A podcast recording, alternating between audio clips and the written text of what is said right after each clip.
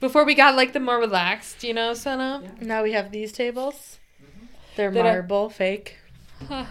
Because we're fake marbles. There's marbles everywhere. We're not actually dead. That's why we're the fake marble forest.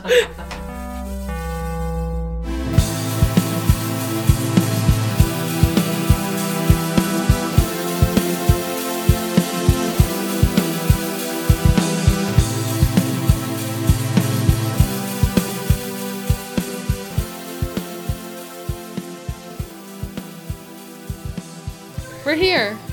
Hi. We're doing a podcast. We've been recording for two A- minutes. Oh. A while. Welcome. To the Marble Forest podcast. With I'm Amber. With me, Amber. And I'm Jesse. And that's Matt. And Matt's here. Our friend Matt. He's here. Because Steven is off being A Viking. a Viking Yeah. He's setting shit on fire, in the middle. pillaging villages. I don't think he's doing much Viking esque stuff. He's dressed like one. He is, and he's outside in February. We just had an February ice in storm. Michigan. We just had an ice storm two days ago. What is the temperature? At Cold. least here right now. cold? Cold. Too cold for someone to be outside. Steven, you idiot. It is. Just kidding. It sounds like really a lot of fun, but you know, Yeah. also cold. It's currently 20 degrees. Ew. I hate the cold. What's Fahrenheit. the real feel? What- Oh, I. You have to check the real feel. You can't just check the actual temperature. Oh, I'm sorry. You have to I was scroll down. uninformed. The real feel is 12 degrees. Oh, okay. Look at this little camp campsite. Who's camping in the real feel of 10 degrees? Not me. That's But yeah, we have Matt here. He came to visit and hang out and observe us while we record. We're like putting on a show for him. yeah, it, it's such a fantastic show. It's kind of like An NPR station. it's kind of like an NPR's. I don't really know if people watch people do NPR. It's kind There, of it has to be recorded now. yeah. Well, On TikTok is Jacques C. Whipper, the Whipper guy. oh yeah, I love The him. Run Fair Whipper guy. I love He him. does NPR readings on his off de- off time. I'd listen to him. Oh yeah. But also, we're sorry. Oh yeah, we're behind, and that's my fault, and I'm so sorry. I was dying. I was just sick, and I had no voice, and I was so congested. I sounded like I was talking through a balloon. A balloon. I don't know. I feel like if you were talking through a balloon, like Like if you're putting the balloon up to your face and trying yeah, to I'm speak trying to through speak it. through the balloon, not like heliuming the balloon, no. but like. I just shoved a balloon up to my face and was like, "Hi guys, how are you?" so hopefully, um, we can get this shit back on track, uh, starting tomorrow. Sorry, that's my Um, bad. I I'm free in the morning, so I think I can do it. I'm dead serious.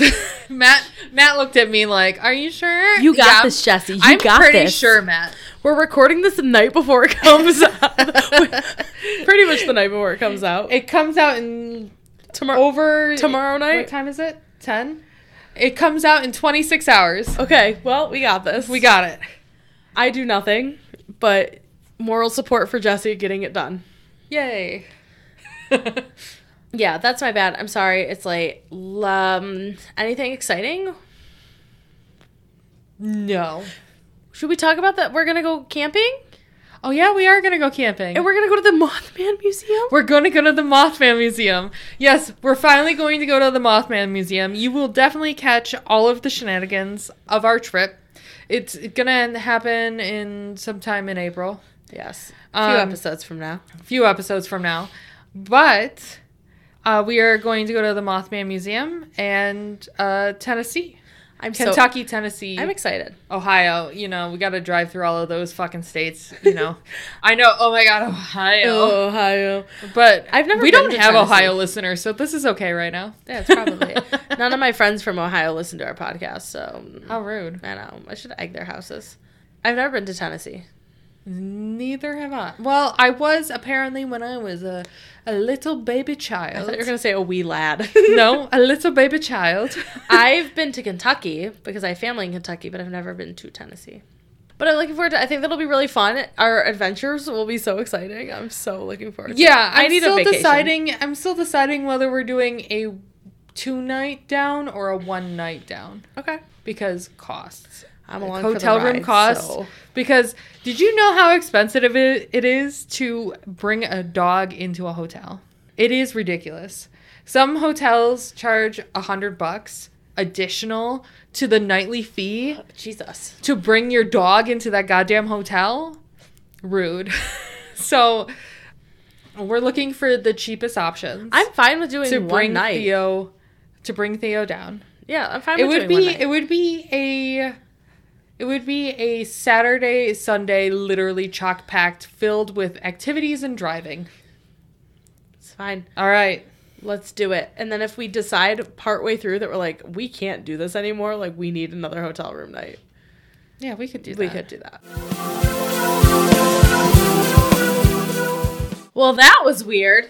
Huh, we lost power. We lost power in the middle of our intro talking. Yeah, our intro talking. Like there like we said earlier, there was ice storms like really recently and everyone is out of power right now. So Yeah, there is a lot of power issues in the area, so they probably just turned it off to do something. and now it's back. Hopefully. Um, do you wanna dive on in? There was something else I wanted to say. Okay. I can't remember it because the power and I got really distracted. I guess we'll just drive in. Dive on in. Drive in. Jive on. Here, flip Oh. the coin, Matt. Matt, you're the honorary flipper. It's Jesse first. Oh, it's me. And as you remember from a month ago, this is Mount Everest Part 2.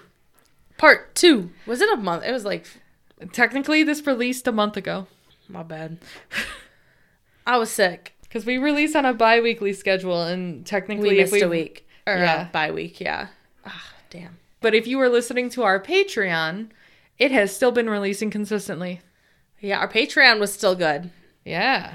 Which, uh, quick sidebar before we get into Jesse's story, check out our Patreon. There are some really funny stories on there right now. There are. I really enjoy them. I love the stories on our Patreon. They are shorter episodes, but like I we definitely believe it's worth it. Oh yeah, they're funny. They're good episodes too.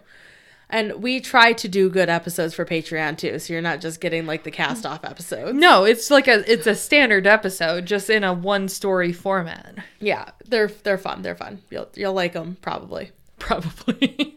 so I haven't reread this in like a month. Okay, that's fine. Jump onto it. This, Well, this well- is classic us. Classic us. So what I'm going to do, as we all know, this is Mount Everest part two. Again, I'm going to preface this that the story is about death that occurred on the mountain and falls into the macabre realm of things when there is nothing that people can do to remove the bodies from the mountain. Frozen in time and in tattered clothes, those bodies remain as totems for those who still continue to trek up to the summit, as reminders of how easily you can fall victim to the same fate. And I'm going to give a quick replay since Okay. apparently now it's been a month. So I'm really glad I put this replay in here Thank you for the replay, Jesse. um, of the beginning of last week's episode. So as we know, Mount Everest on last last week's episode, last, Last month's. month's episode, uh, Mount Everest is the Earth's highest mountain, located at an elevation of twenty nine thousand feet above sea lo- level. Wow, I can't pronounce words today. located in the Himalayas, on the border of China and Nepal, is the summit across the summit point. The common cruising altitude for most commercial airlines is around 35,000 to 36,000 feet in the air, but that is a pressurized system and oxygen supported. There are two main climbing routes. One is from the southeast in Nepal, which is now known as the standard route, north route in Tibet. The risks of climbing, remember, do you remember the risks of climbing? that you can experience is altitude sickness, unpredicted weather, wind, as well as significant hazards, as well as the Kumbu ice fall. I remember that. Yes. A- And that is still considered the most dangerous part. Yeah. The safest time to cross is before sunrise when the ice is still partially frozen from the nighttime cold and less able to move, since it is a glacier. Makes sense. The most dangerous time is mid to late afternoon. And the official first summit of the Nepal route, so the southeast route, was in 1953 by Tenzing Norway and Edmund Hillary. And from the Tibet side, the first successful summit was in 1960 by a Chinese mountaineering team of three. We're Now- recapped. We're recapped. That is it. Ta da!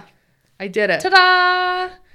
Do we have like a good recap noise? Like do do do do do. No, but I will cut that and I will put that in for the That's- recap noise. That's the now recap noise forever. Yeah, yeah, forever. I hate it. I'm sorry. I'm sorry if everyone listening to the podcast.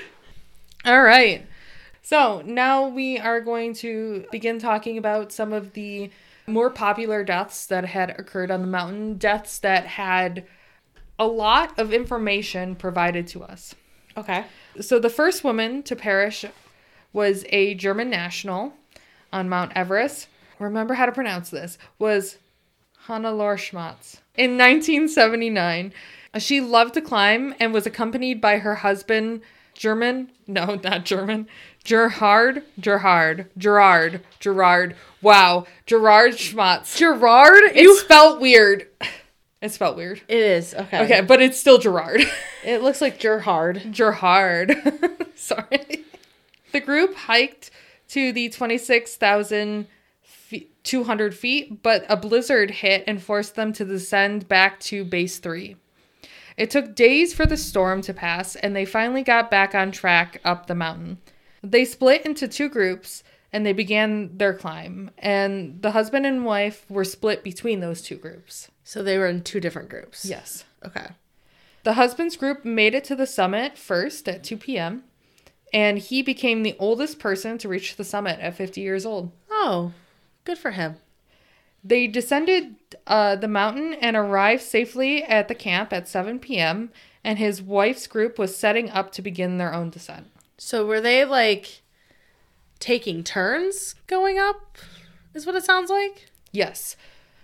I, I don't know the specific reason why they were taking turns. Maybe it was like safer to go with less people at a time. Yeah, because based on the rest of the story, because I'm I'm remembering it now, it was very treacherous. So since her husband was just up there, he warned his wife of the more dangerous conditions than they expected, and but she was committed to climbing the summit as well. Okay. Maybe uh, along the lines of if my husband can do it, I can do it still. Okay. You know, it, that was like the vibe that I get from the story. Well, it's like I've already gotten this far. Exactly. You're like I think they're at base camp 4, right? So they're like right in that final stretch of of the summit. So, though she was committed, she still listened to him and tried to stay at the camp until around 5 a.m. So instead of going up in the, the the like the late afternoon, she she stayed the rest of the night in the camp and left with her team to try to summit at 5 a.m. Okay. While she went up, her husband began to descend to base three due to the weather conditions increasingly getting worse. Oh, so it was probably not a great plan to wait if the weather is getting worse anyway. It would either be at that point in time that she needs to go and summit quickly or descend with him. Yeah. I, I, I think, you know. So I guess she was like, well, I'm already up here, you know. So at about 6 p.m., he received news over the expedition's walkie talkie communications that his wife has made it to the summit uh, with her, her group. But the way back down had become extremely dangerous, and Hannelore and the American climber Ray Gennett became too exhausted to continue. They wanted to stop and set up a bivac camp, uh, like a, a, a- like not like a standard base camp, but like a sheltered outcropping, before continuing their descent. The Sherpas warned against this decision, uh, since they were in the middle of the so-called death zone. Oh, Oh, you remember we talked about that? we talked about the death zone. Yeah. it's pretty much anything from base camp four to the summit and back. Yeah. So, but I also gave you a little helpful hint. The death zone is where the oxygen is so thin it robs climbers of the ability to breathe a- around 24,000 feet and above. Okay. And it's also called the death zone because many bodies uh, still remain in this area. But Ray had reached his branky point, so the American uh, mountaineer guy that she was with, he reached his breaking point and stayed, leading to his death of hypothermia. The story sounds like he may have passed away before they even left Ray's side. So he sat down and pretty much froze to death very Jeez. quickly. She and the two Sherpas continued their way down, but her body began showing signs of hypothermia as well, and she began to decline. According to the Sherpa who was with her, her last words were water, water, That's as she sad. sat down to rest herself. She died there, resting against her backpack. Her corpse stayed in that very spot, mummified by the extreme cold on the path of many Everest climbers. Oh. Is it still there? Is her body still there? Yes. Because like I know that a lot are still there, but some are kind of you know. I have a photo at the end of this. I, I know that for a fact. So she is still wearing her climbing gear and clothing. Her eyes remained open, Oh, um, and her hair fluttered in the wind. Oh. Uh, I know. Other climbers began referring to her seeming peacefully posed body as the German woman, a Norwegian mountaineer and expedition leader Arne Naas Jr., who successfully submitted Everest in 1985, described his encounter with the corpse. I can't escape the sinister guard approximately a 100 meters above Camp 4. She sits leaning against her pack as if taking a short break, a woman with her eyes open and her hair waving in each gust of wind. It's the corpse of Hannelore Schmatz, a wife of the leader of the 1979 German expedition. She summited but died descending, yet it feels like if she follows me with her eyes as I pass her. oh, jeez, wow. Her presence reminds me that we are here on the conditions of the mountain. I I know. mean, that's a that's a great way to look at that because it is all about the weather conditions and Yeah. And as I like referred it to like in my little beginning blurb of the episode, um the bodies are like totems, are like literal reminders of what could happen to you right. if you're not careful enough. So this is her body. Oh wow, Her hair is in this photo her hair is gone. yeah. Well, it, Um, it would have gone at some point, but yeah, she's just sitting. Yeah. She's just sitting there, leaning down against the backpack. So most of her hair is gone, but her at- at, at one point in time, as we've seen in past photos, her skin was very preserved until uh, the elements have have taken over on Which her. still took a while because of the freezing temperatures and everything. Yeah, like the guy they found 75 years later. Yeah. so so a Sherpa and the Nepalese police inspector tried to recover her body in 1984. But both men fell to their death. After that attempt, the mountain eventually took her body by a gust of wind that pushed her body over the cliffside and it has not been seen since. Her body Yeah, was pushed off the cliffside by wind. by wind. Yes.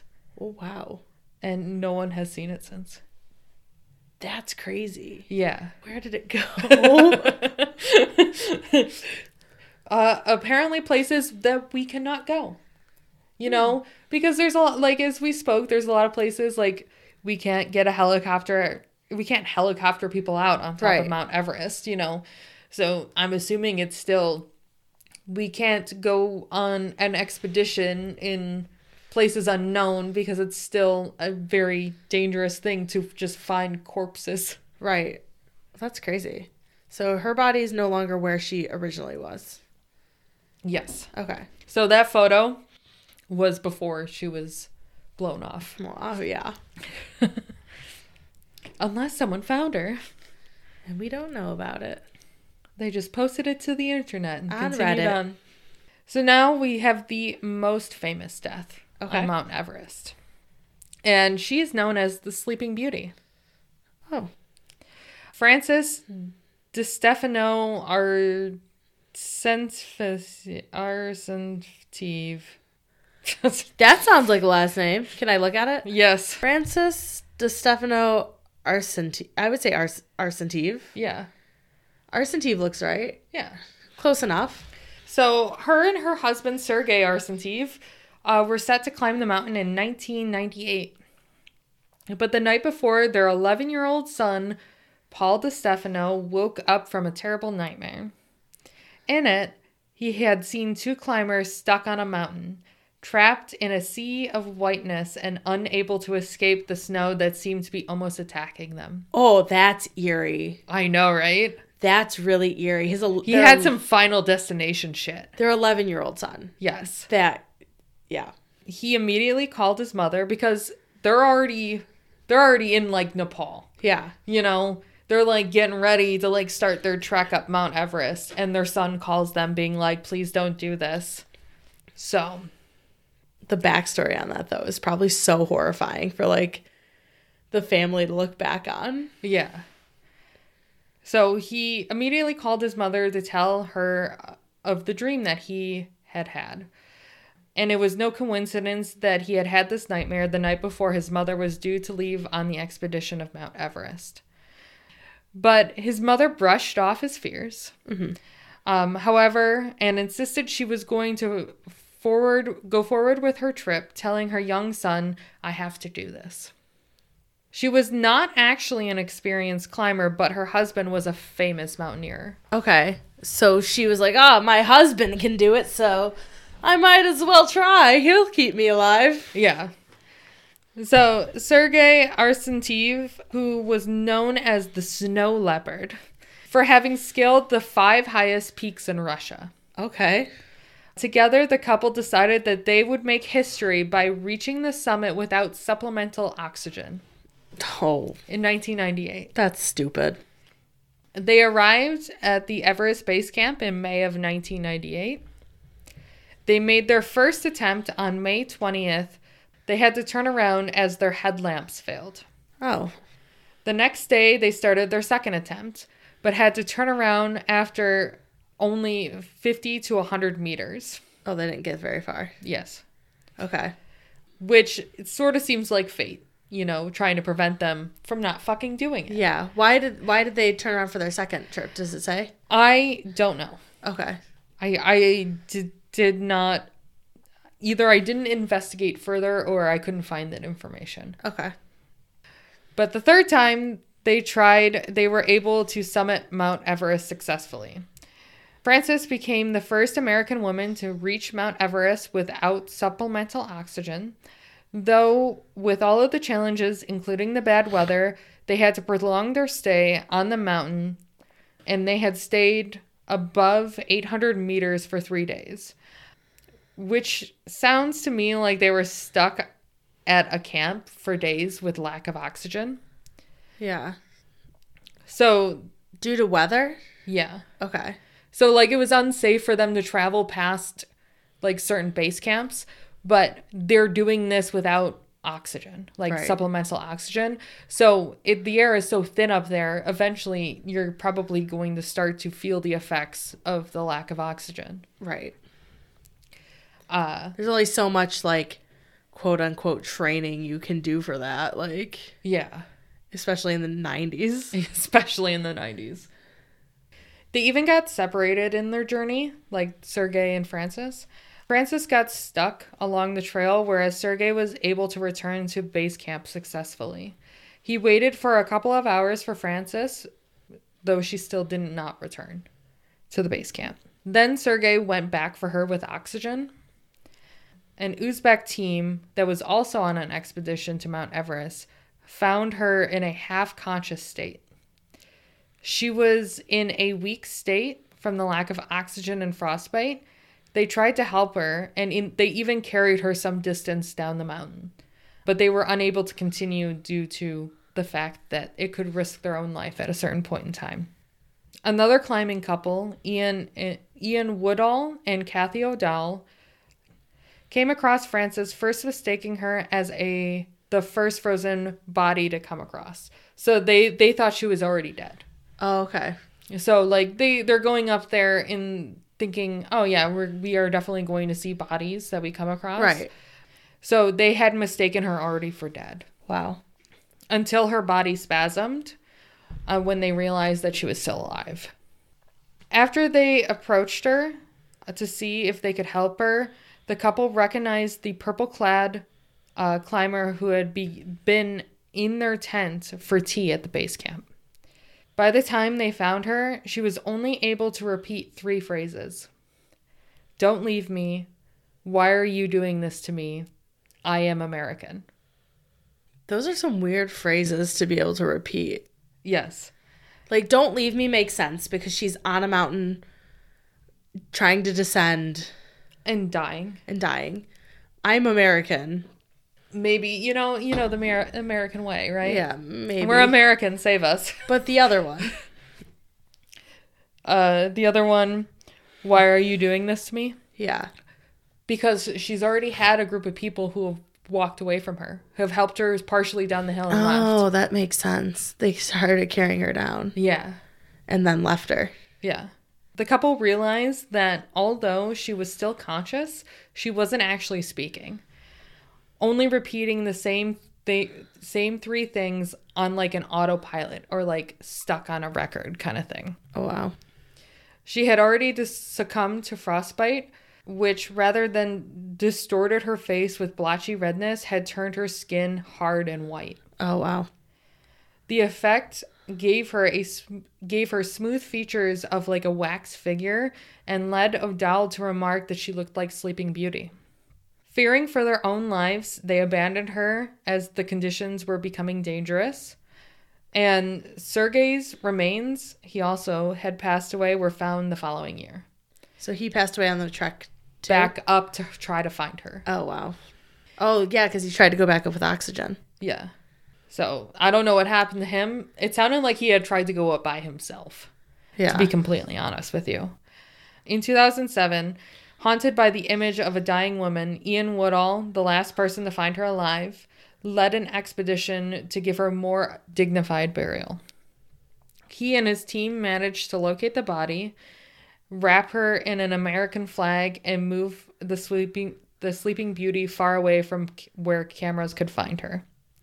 So I have the two photos the one before they moved her body, and then the photo of wrapping her in the American flag. oh, wow. Okay. So she just like was laying, just they just left her there. They just Yeah. laid her down and were like, okay. Yeah, they just sort of moved her off the path Yeah. and then like laid an American flag over her. That is the story of Francis De Stefano Arsentive, the sleeping beauty on Mount Everest. best podcaster. As you can tell, those stories actually lasted a pretty long time. Yeah. So I only used those two stories for this last episode of the podcast, uh, the, the, the like the part two of the podcast. Yeah. There are many, many, many more stories that I could use to tell on the podcast.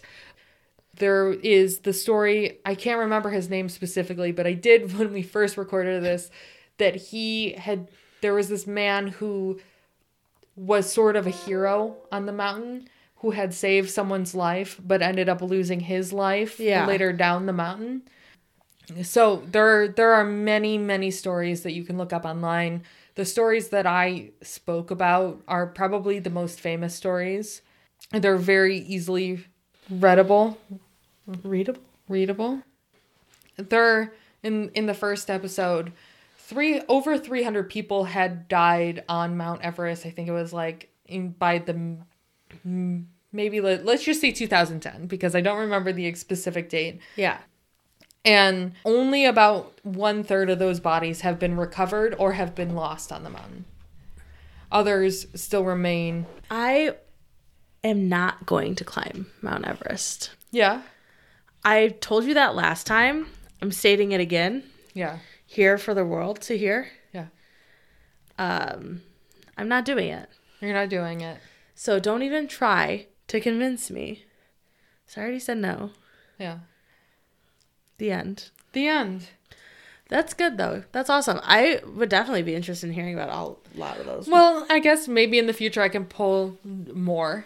Uh, you Yeah. know, it, they're very easy to find. Um, I could pull more, and we can possibly talk about them on the Patreon, which would be a reason to come to the Patreon. yeah. Um. All right, your turn. Well, wow, I'm wasn't that great? gonna go a little less dark and sad. Is that okay?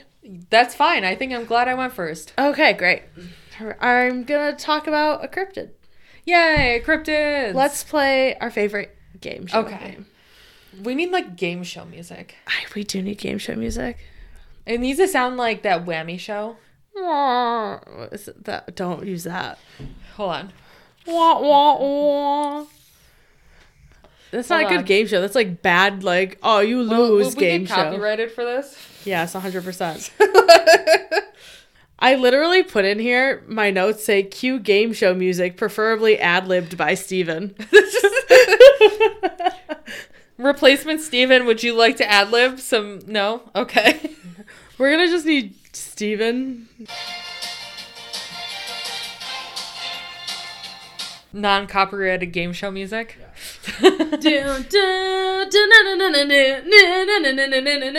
There's my game show music. Do you like it? it's perfect. Perfect.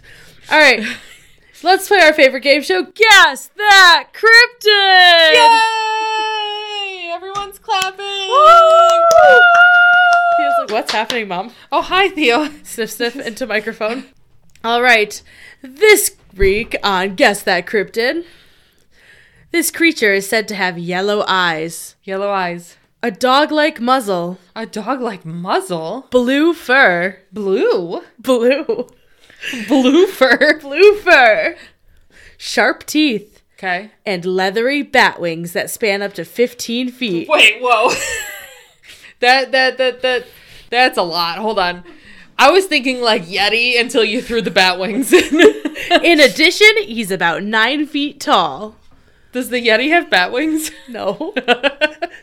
um he, like so he's dog like but stands on his hind legs?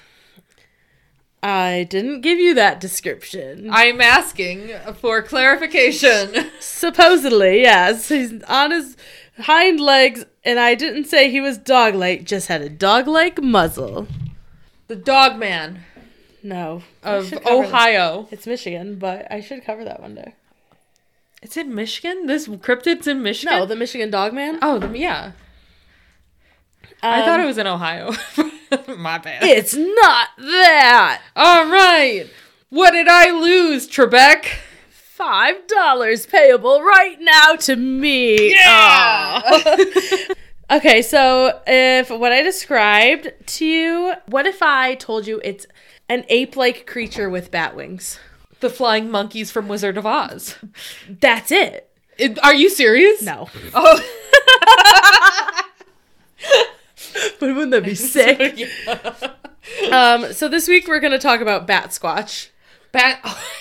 Oh, I remember you told me about this. I did tell you about Bat Squatch. I, was terribly. I was so ready for you to be like, oh, it's Bat Squatch. And I was like, Jesse, you don't even know who Bat Squatch is. I had a whole plan. Ready? We rewind it. Is All right. it Bat Squatch? Oh my God, Jesse, how'd you know? I don't know. I just had this feeling. It sounded like a Sasquatch, but it had bat wings. so it must be Bat Squatch.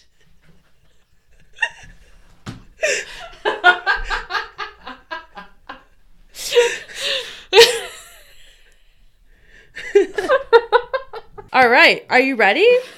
Do you need like five breaths? yes. Let's take a Zen moment. Now, everyone listening to the podcast, this is our Zen moment. Jesse will not be Zen, but I'll be Zen for us all. Breathe in through your nose and out through your mouth. Five times now. You ready? Well, I'm good already. All right.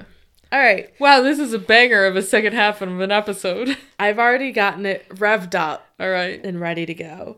So, Bat Squatch, rumors of it started circulation in around 1970s with an outbreak of sightings in the Rio Grande Valley of Texas.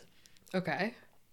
On January 7th, a Brownsville man named Alverco Guajardo is probably what Matt just said to me.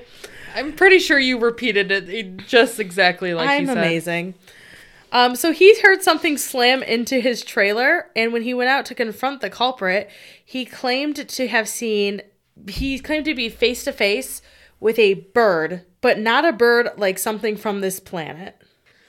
So Bat Squatch looks l- like a bird? Bat Squatch evolves, and we're gonna Oh, get into. this. Pokemon. Yeah. Um. So If when- you feed it enough berries and give it enough attention. So when sightings first start happening of bat squatch, a lot of people are just describe it more bird-like because they're like quick sightings. Okay, because it's flying around like Mothman before disaster. Yeah, Okay. sure. So on January 14th, so just 7 days later, in 1967, a man na- in Raymondville, Armando Grimaldo, he claimed to be attacked in his front yard by a creature that had primate and bat-like features and leathery wings. Armando said that You're just attacked and you just like live through a nine foot tall fucking bat dog thing. Bats, bat ape horrifying. thing. 9 foot tall, A nine foot tall Theo with bat wings. Yep. That's terrifying, honestly. That would be so cute. I'm like terrifying. You're like cute. I'm gonna make Theo Bat Squatch for Halloween. Oh, I love that. yes, please. and, and pretty much I'm just gonna give him bat wings and be like, he's Bat Squatch. So Armando said that when he stepped outside to enjoy the night, he heard the papery flapping noise above him and felt a strange draft. By the time he looked up, he was grabbed by the monster. Yeah, uh, papery, Paper. papery. Like a notebook. So by the time he looked up, he was grabbed by the monster and he fought to break himself free. He immediately reported the attack to his to the police. His neighbors were able to corroborate his claims because the back of his jacket and shirt had been torn up seemingly by talons. Ooh. But like n- in in reality, like like think of like the American eagle, but is nine feet tall, right? Sure. But bat like. But an ape like. ape like, yeah. An ape like But I'm thinking like talons, like Yeah. an American eagle. Yeah, sure. A bald big eagle. talons. that Yeah. flo- yeah. So after this attack, his story went 1970s viral. Oh, ni- 1970s viral. Yeah, newspaper reports went Uh, yeah. wild, and people started to not let their kids outside because they were afraid the creature would attack them. The media lashed on to calling this creature Big Bird.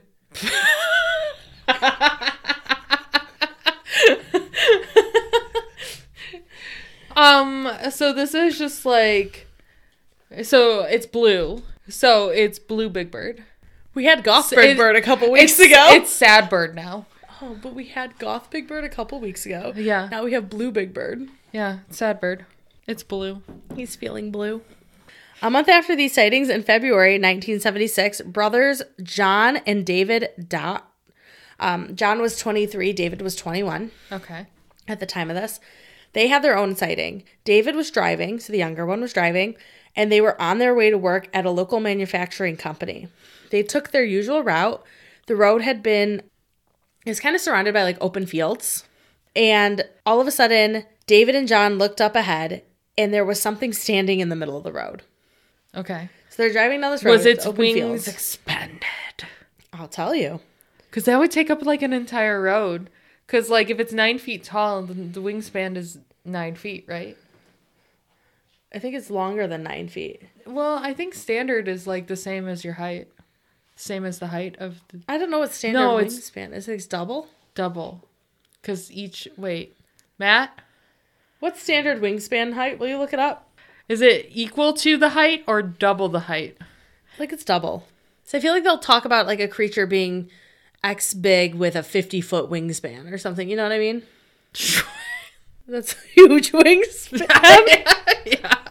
it's a fucking dragon. Most people's wingspan is equivalent to their height. Okay, Jesse was right. Yeah. Good job, Jesse. But what about in birds? Most birds' wingspans What are are- seven times bigger than their height. Discussing is called aspect ratio. Okay. So a comparison of their height versus their width. And some of them, some of the ratios can be 1.5. so Okay. One and a half. Yeah. To 18. Oh. Oh, Oh, 18 times longer. so yeah, so it 50 could feet. have a 50 foot it wingspan. could have a 50 foot wingspan. So it's def- the, the wingspan is definitely taking up the entire road. oh, obviously. Obviously. Okay, so David said he slowed the car down since it wouldn't move. The brother saw that the creature appeared to be 8 to 10 feet tall with glowing red eyes.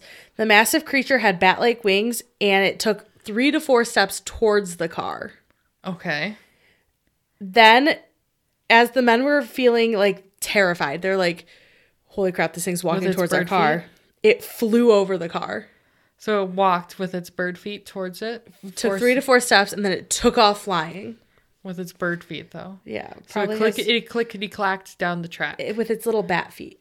It has little bat feet. I'm the bird feet. Okay, well, do bats bats have claws too? Yeah. They're like bird feet, right? Right now, they're still calling it Big Bird or Bat Squatch. I'm not really sure. Anyway,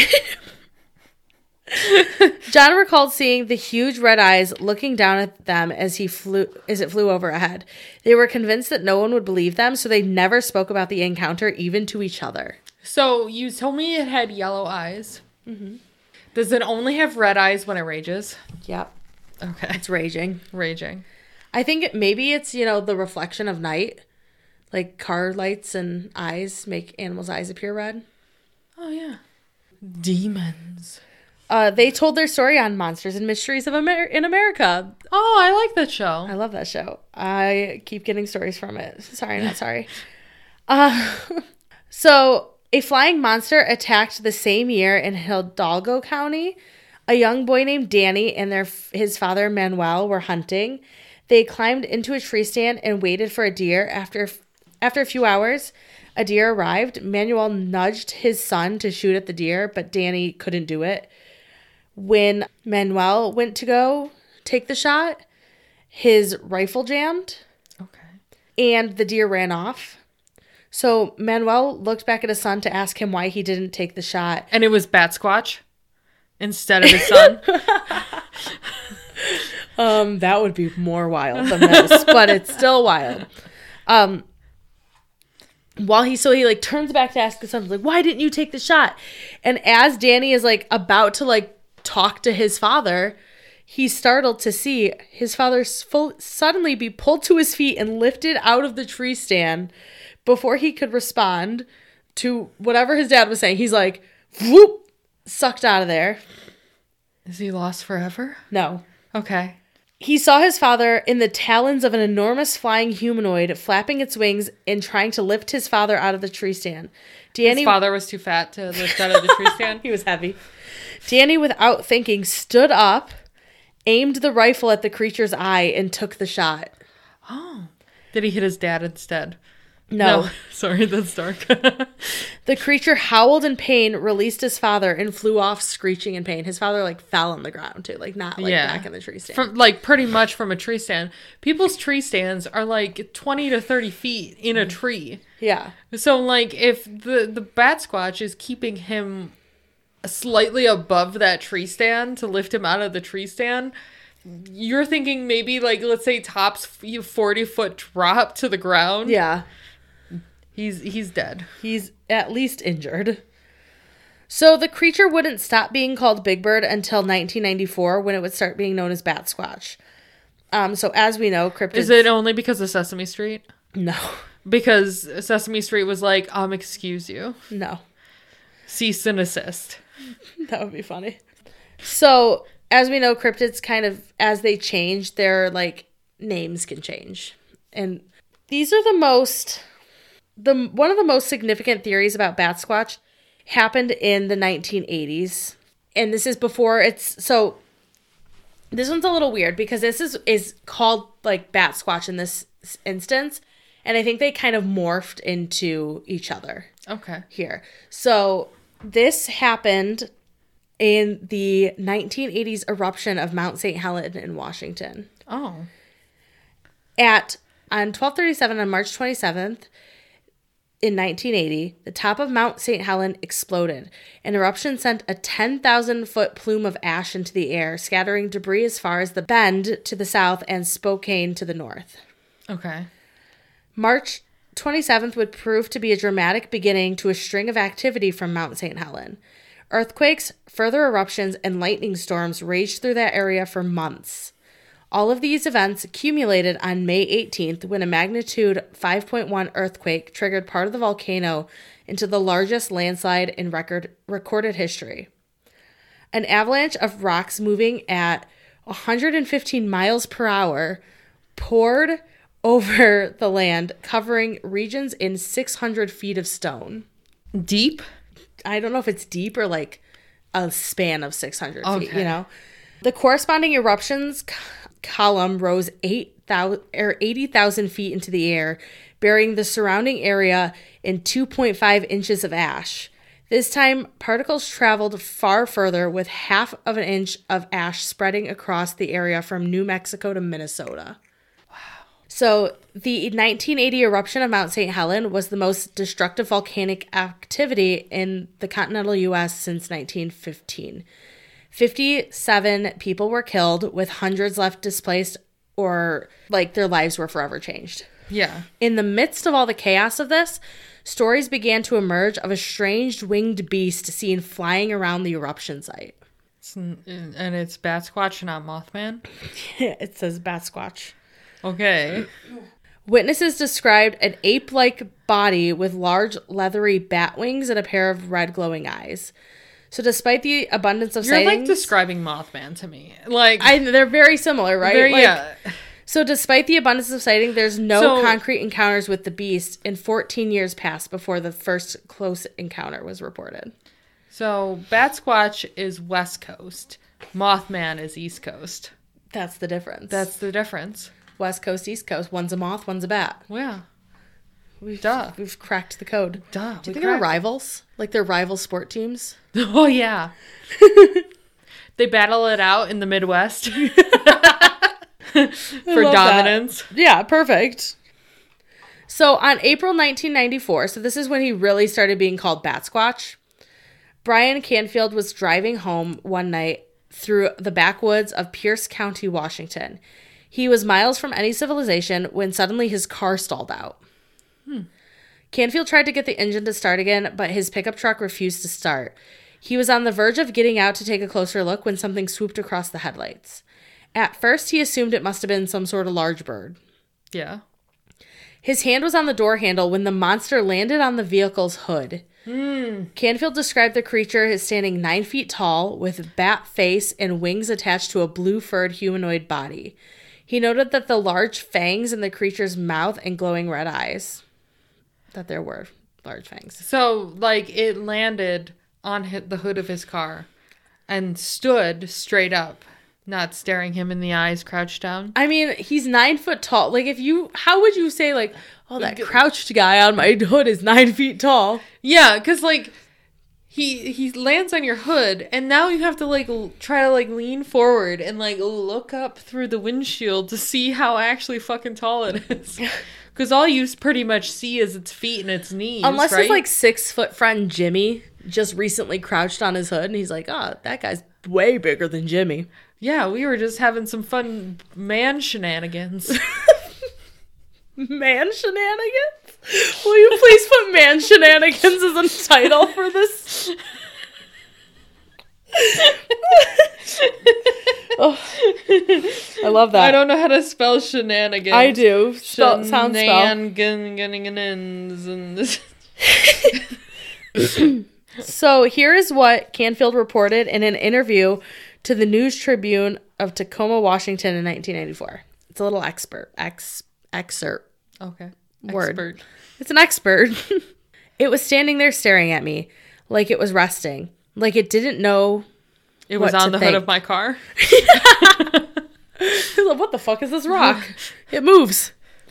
I was scared. It raised the hairs on me. I didn't feel threatened. I just felt out of place. It looked right at me, and a deep stare, like right through me. It was standing perfectly still. It stood for how long? A few minutes, several minutes. Then its fingers twitched and its bat wings began to unfold. Those wings were wide as the road. It turned its head and looked back at me, started flapping its wings. A few minutes later, the truck started and I took off as fast as I could. Bat Squatch stopped his car. He has electromatic abilities. has the ability to stop and start your car whenever the fuck he wanted. He needed a place to sit down. His wings were tired. But like, also he's still nine feet tall, and, I, and he's like, he stared directly into my eyeballs, and I'm like, are you like? He actually, like- That's why I was like leaning over, being like, I'm like, is he like leaning over, or like, are you just like? So what happened was he was standing directly straight up at first. Yeah. Then he got into a crouch position and then he's like, I want to stare into this guy's eyes. And I like might have a crush on him. So he laid on his tummy and kicked his feet up and like was looking at him like all cutesy. Oh. Be like, hey, Mister, what's up? what are you doing this fine evening? kicking his little feet and just like batting his eyelashes. That's why he got a good look at his eyes. yeah. C.R. Roberts of the News Tribune interviewed Brian Canfield on his uh, experience with the creature and would later publish an article detailing his story. Uh, using Canfield's description, Roberts would be the first to dub the sighting, sighted monstrosity Bat Squatch due to the combination of bat features with the already popular legend of Sasquatch. Okay. Brian's story would Brian's story would spread due to the article across the Pacific Northwest. As a result, more locals would step forward with their own sightings of bat squatch. One local liquor store owner, Butch Whitaker, claimed to see bat squatch during a midday flight in his personal plane over the, the area. Oh, you know, and just oh, what is out? I don't. It. I don't know. Is it like the right side or is it like the port side or like For starboard planes? side? I don't know. Is it boat? Is it boat things? No, they're different, probably. Probably. He was he was flying his plane over the same area that Canfield had been driving in. Okay. Uh, according to him, Bat Squatch had flown. Just bes- taking a lunchtime flight, you know. And Bat Squatch was just flew beside him for several minutes before turning and disappearing from view. hey, there was this one time I was on my jet ski on the lake and I flew next to a duck. Oh, You that's did- the same thing. I know, right? You flew next I to a flew duck. next to the duck. Jesse sprouted wings. I I jetted next to the duck.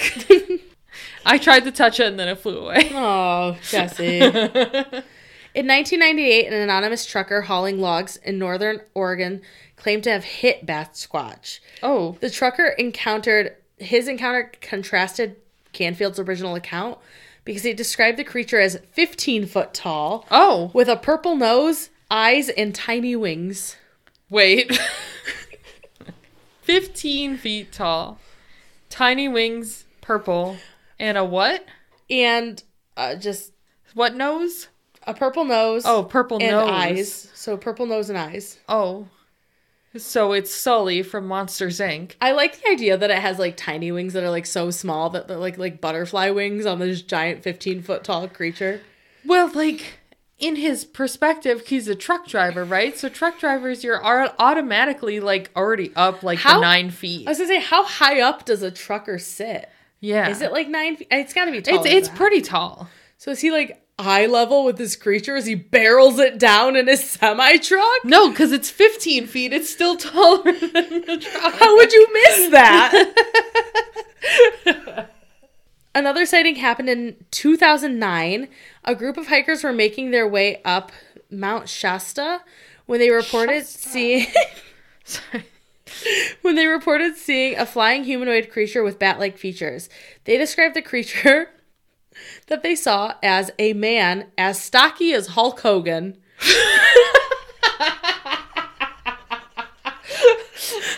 Did he say brother? Yeah, he must have. The bat squatch just walking around and go, brother. Brother. Brother. Brother, you better. It had leathery wings 50 feet from one end to the other Oh. and the face of a bat. Despite the conflicting details, I, both oh, it didn't have like the the the Fu Manchu mustache, He right? definitely did. In in blonde. yeah, Bat Squatch had Hulk Hogan's hair and Yeah. mustache. He had a he had a blonde mullet. That's why they reminded him of Hulk Hogan. Despite conflicting details, both accounts have been added to the legends that Bat Squatch is real as proof. Like a, dis- this, is- these are like He lo- Popular. it's Hulk Hogan just taking a hike, and you're like, that's fucking Bat Squatch. it's it's Hulk Hogan, and he decided to wear his blue fuzzy jacket and his That Batwing sounds so 80s. his Though. It sounds Batwing so Hulk. backpack. As a person who watched the reality show, that feels so Hulk Hogan. Maybe it is all just Hulk Hogan in the costume. uh, today, Bat Squatch lives on through sections of the internet that still carefully catalog every whisper of flying monsters around the Pacific Northwest. Cryptozoologists still continue their research in the creature, but probably the most mainstream appearance and the most relevant to us. okay. You ready? Yeah. The use of the creature can be found in Rogue Brewery's IPA by the same name, Bat Squatch. On their website, they claim that they chose the name because all stories of Bat Squatch are a bit hazy on the detail. Oh. And what and what better way to honor the legend of with a hazy IPA?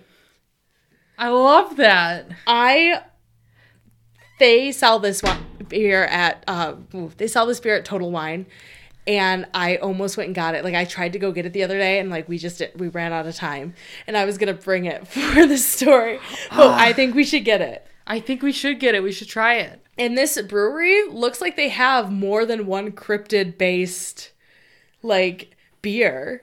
When when we open a store, we should also have a cryptid brewery. I love that. Um, but that It is goes with the tavern fee. yeah. That's that's Bat Squatch. I love Bat Squad. I love Hulk Hogan in a costume. I love that he's Hulk Hogan now. I saw that description of him being Hulk Hogan was like, I have to add this. That's just Hulk Hogan in a fur coat, you know? Like it doesn't go with his colors, but he's just on a hike. He's just hiking. He's just living his best life. He is. There we are. There we, there it is. And that's Why we drink. not our podcast. and that's how the cookie crumbles. Maybe not. And that's why And that's I don't go on trips. and that's the end of this game show. What's that cryptid? Oh, that's not what it is. that's do, do, do, do. That's definitely John Cena's music. we were talking about Hulk Hogan. I got distracted. Thanks for joining us. yeah, thanks. I'm sorry that it was my my bad. We're late. But if you did still enjoy this episode with the depressing and then the fun at the end of it, please rate, review, and subscribe to our podcast. You can find us literally anywhere. Literally anywhere except for YouTube. I'm working on that right now. Uh, we're working on it. We're still not recording like visual either. So No, but I'm gonna put the the recorded episodes up on YouTube too, okay. so that we have all the audio on YouTube with just like a picture of Our faces. our logo. Should we just? You can just put a bunch of random selfies of both of us. Cute, like a Cute. like a photo montage. Yeah, a photo montage of us. No one wants to watch that.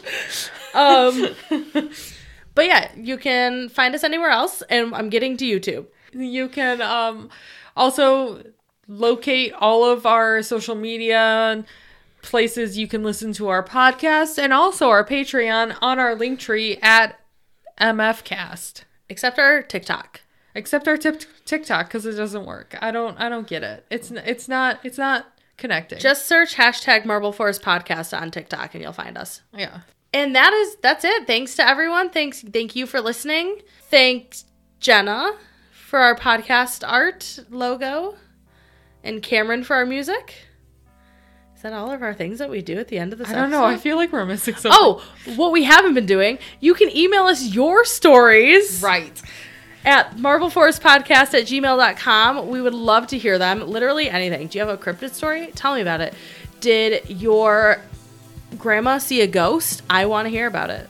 i want to hear about your grandma's ghost I want to hear about your grandma's ghost too. I want to hear about the creepy things you see in your mirror. Ew, I don't actually want to hear about that, but I do at the same Actually, time. I would love to hear about the creepy things you see in your mirror. Because sometimes I see creepy things in my mirror. Actually, that's horrifying. Anyway, More for later. thank you for joining us and Don't tempt fate. by thinking that Bat Squatch is Hulk Hogan on a hike. Goodbye. Goodbye.